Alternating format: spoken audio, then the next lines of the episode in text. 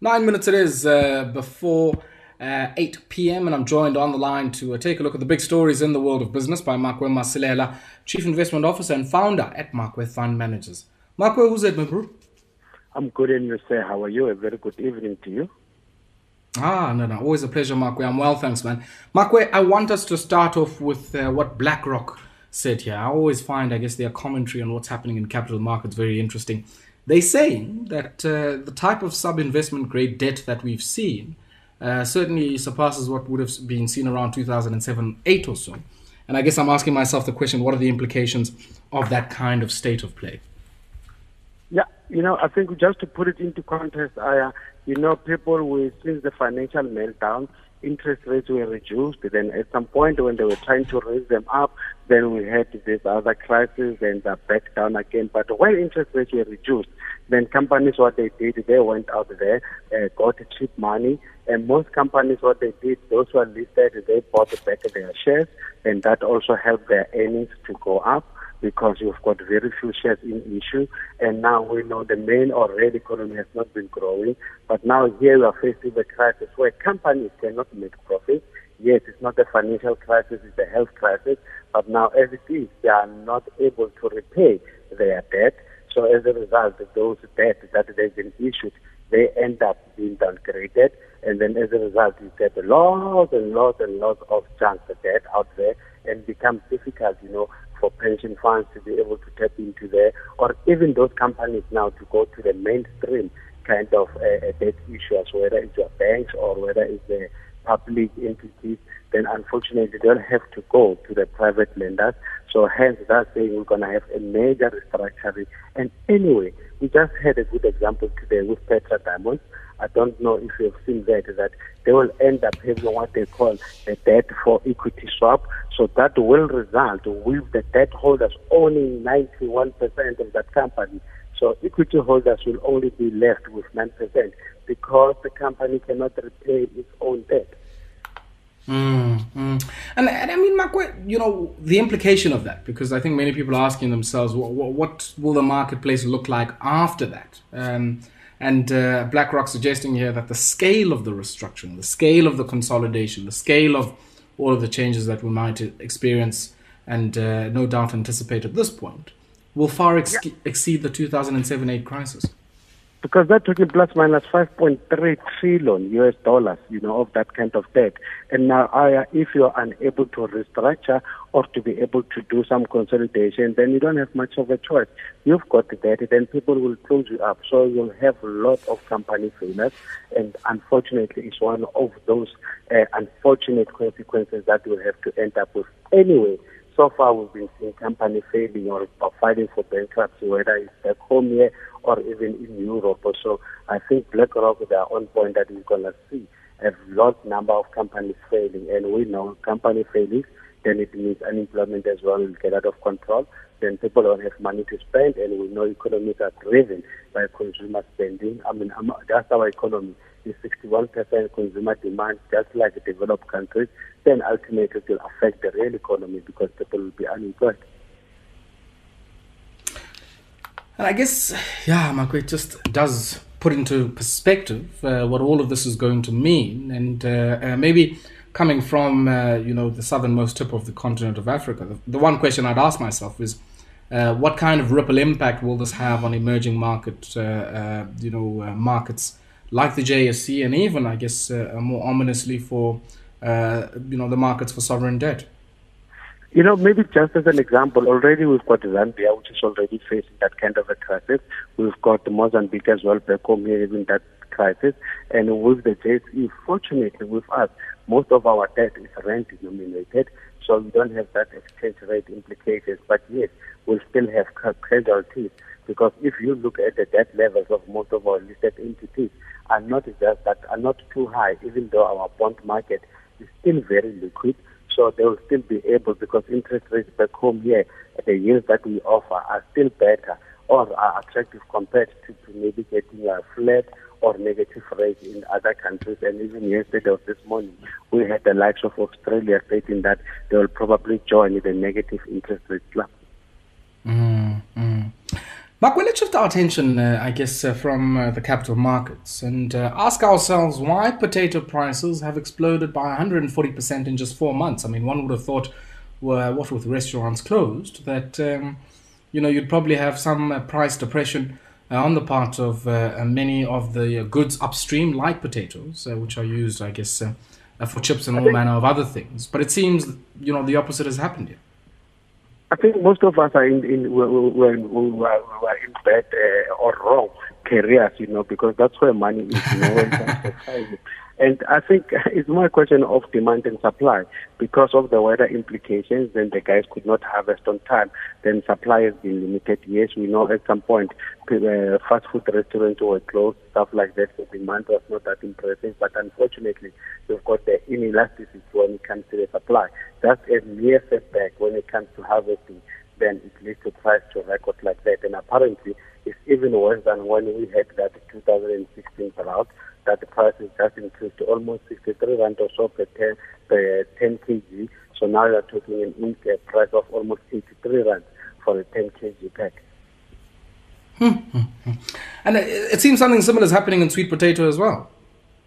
Same story as well, you know, and yes, as much as we might be importing some French fries from the likes of Netherlands and Belgium, but there's still an issue when it comes to the importing as much as the countries have tried to open up. We're not yet at that point where we've got the free flow of goods, you know, because we still have a bed or a deadlock when it comes to deadlock when it comes to the ports. So logistics mm. also comes into play. Yeah, yeah. It's uh, I found that very interesting that story, and uh, I guess uh, just speaks of the dominance of Limpopo as a potato producer in South Africa. Enough for them to, I guess, uh, having experienced a harsher than normal winter, uh, to have a ripple impact on prices across the sector in that way. And maybe the conversation to be had, Makwe, is uh, to say how do we d- then diversify the sources of some of these potatoes uh, from a country perspective, if indeed it uh, continues to constitute uh, such a critical staple, staple starch for many many a household in South Africa. Let's shift our attention to Steinhoff, Makwe, and uh, you know you, you, you work in the capital markets. Um, talk to me just briefly about this role that the JSE plays from an issuer regulation perspective, and uh, more importantly, I guess the implications that uh, uh or, the role that uh, that role uh, has played. Um, I guess after a lot of these misstatements, fraud, and um, effective corruption on the part of Steinhoff. You know, we need to understand any exchange, whether it's the JSE or the London or the New York Stock Exchange, they are there to guarantee that you will settle whatever that you buy or gets to be bought from you. So they're acting as a, a, settlement authority that if I buy something, definitely I will get, I will get that delivered to me. If I sell it, I'll get my money. And now, for people to make those buying or selling decisions, we rely on your financial statements because that's the only way we're able to see the company, the performance, whether good or bad. So now, if you start mistaking those company uh, results, then you have just breached one of the listing requirements because they are trying to make sure that whatever gets to be listed is solid.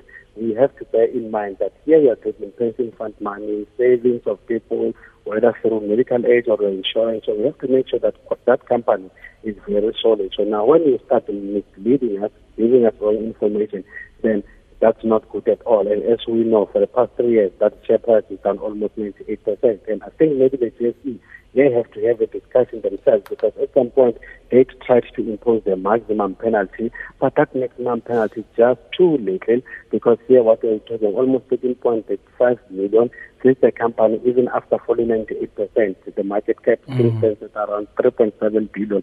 So that's absolutely nothing. But they just said, yes, this was just for the company itself. We have to go now after the individuals themselves. And I think that's what people are more interested in because as well as seeing what is happening in the public sector going against people, we need to see the very same thing happening to the private sector that you are the guys who are in charge. And funny enough, three days or so, uh, we had Mark Jooste challenging that PwC report, you know, at the court, whether it's going to win it or not, we don't know. So that tells you that individuals who are involved are making sure that they've got all their ground covered mm. and make sure that we still remain in the dark, which is not a good thing. Now you need the law enforcement to be involved, not just the JSE. Remember, the JSE is just a body they're trying to regulate, but they don't have those powers as law enforcement agencies. I mean, it's still just so little, 13.5 million, given the loss. Yeah, I mean, it, it, doesn't seem like a lot. I mean, it doesn't seem like a lot, Marco, if we're dealing with billions of euro here. It doesn't seem like that bite is a lot. But but is it is I guess the sanction or, or the potential sanction uh, probably more severe, I would assume, with individuals, or, or, is that not the case? I mean, if, if the JSE um, is saying that investigations into some of the sort of persons that are involved in this case are ongoing, I, mean, what are the, some of the kinds of sanctions that could be sort of meted out in that process? I think that will be more of criminal ones that to try to get the money back from those people. Chances are we won't get it back, but I think people would like to see people in the private sector also in orange overalls, you know, as mm. the, the, saying goes, because definitely you cannot just be given a, a penalty like that. But track record says something else. What happened to the banks which were involved in manipulating the rand? They, they all just got away with a fine and individuals were not even touched unlike when it comes to other countries where you get those particular traders involved, also they themselves having to face some jail time. But back home here, we've not seen something like that. I mean, look at the guys who were involved in fixing the price of bread itself. Look at the guys who got involved, you mm. know, in manipulating and fixing. What, hap- what happened to the Sambo guys? You remember those guys? Sambo. No, they just got a fine and that's it. And I don't think that's the right way. And that's what has been happening with the private sector. Even the auditing firms themselves, who went to jail mm. when it comes to the likes of KPMG, who went to jail to the likes of Deloitte itself. Even these advisory companies who are banks that were got involved mm. in the mm, Eskom stuff, they repaid the money, but individuals, as you say, they're still out there living their own lives akunzima makwe akunzima. But uh, i mean i guess the, the other issue that i just wanted to talk to briefly makwe is um, you know if you if you distinguish some of the issues here that uh, uh, steinhoff is being censured for there's the one element which is the reporting. So overinflation of assets overinflation of earnings uh, you know and uh, all manner of other things and of, of course also inflation of the equity. Uh, but then, of course, there's also some fishy disposals and uh, other related party issues that have emerged here. Uh, and I'm quite interested, Mark, in, in your view on, I guess, uh, the sanction that has been delivered on that score. Nothing serious that we've seen so far. I mean, the company said that they made a proposal to settle their claims for almost 20 billion or so to whoever who's got the claims against them. And those third-party transactions, that tells you that you've got individuals who benefited mm. because you had transactions that they sell something at a lower price after buying it at a higher price, and somebody benefits out of that. It cannot be right. Yes, it might sound complicated, but it's not complicated. It's a question of you lied to us. A simple thing, Aya, for your company to have a certain value, it means your assets are at a certain price. So if you mistake those assets, then it means it's not a true reflection of that particular company. And if you misstate or understate your liabilities, it also boosts the what you call it the value of your company, which is just mm. so, so misleading. Makwe, let's shift our attention to the aviation sector. Now, um, I was talking earlier in my introduction about this, uh, you know, uh, agreement arrived at here between Emirates and Airlink, and uh, Airlink certainly will be smiling about this because uh, it's certainly the kind of jolt up the arm that you need during this difficult moment of recovery. What is the, I guess, um, substantive nature of this particular partnership, and what will it mean for both of the airlines? Maybe we first have to understand that who owns Emirates.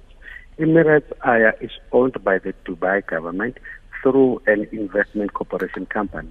I'm mentioning yes. that to say to you that does not necessarily mean that if an airline is owned by a government, it's not going to do mm. good. It will perform badly. It goes down to the management and your strategy as an airline.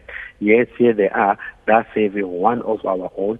And for Airlink, I think it's a good move for them going forward because now we know that globally most people fly Emirates because they've got the right support and subsidies and more importantly management, you know, they're getting the support from the government and but the critical thing is they're able to manage all that in a very productive way. So back home here, here we are, we're just getting help from that particular company. But as you're saying, for Airlink itself, that's good news. And more importantly, for uh, uh, uh, passengers as well, you know, it makes your life just so easy to know that even when it comes to the checking of bags, that you'll get it at uh, what do you call it, uh, Kruger National Park. You know, whether you're coming from London or wherever, because they'll just make sure that you get the right connectivity. And we know with most people, it's a question of luggage when it comes to changing flights or connecting with other ones. And not only the regional uh, destinations that uh, link will be helping with, also back home here, almost 25 thereof, the guys will be able to do that. But Emirates, the main business, as they said that this is just the start of the beginning. We are looking to do more of this. Before we know it, Emirates will be dominating all the global airlines. Hmm. and then, I mean, this this arrangement here for Airlink. I mean, you know, Airlink, private regional operator. Um, what, what does it mean for them in terms of sort of ticket volumes? I mean, the guys will continue to make money because if you're getting a seat from an international airline like like Emirates, then you are guaranteed for business because you can also book them just from uh, book your airlines just using their online platform for both the airlines, whether it's Emirates or Airlink. So for for Airlink itself, it's more business for them because I mean, being able to be the last mile for an international airline, which is just so busy. I mean, here you're not talking your Lufthansa kind of a thing. You're talking a big global player, and we even know how cheap Emirates is. Even though people know that they'll have to spend maybe extra four or five hours for a reconnection flying via Emirates, but they happen to be one of the cheapest airlines. Hmm. Yeah, certainly uh, happy days for them, and uh, might might uh, make some of their counterparts looking over. Um, you're slightly slightly jealous here, Mark, and uh, I guess it goes back to the point that you were making early on that uh, with the debates around how the new SAA rises like um, the phoenix from the ashes, uh, how do we think about similar types of arrangements for our national carrier as well, Makwe? But we'll have to leave it there, my brother. Always a pleasure catching up with you. And uh, until uh, we uh, check in again. Pleasure. Hey, tada. That there was Makwe Masilela, Chief Investment Officer and founder at Makwe Fund Managers, uh, taking us through some of the big stories in the marketplace on this Tuesday. We're going to take a brief break, and uh, when we come back, Siamba Sia Ebai, uh, Nelson Mandela Bay, and we're going to be checking in with Annalise Botha, founder of the locally yours market. And uh, we're going to find out how you can set up a stall at this market. It's happening in Baakens Valley in Nelson Mandela Bay. Stay tuned.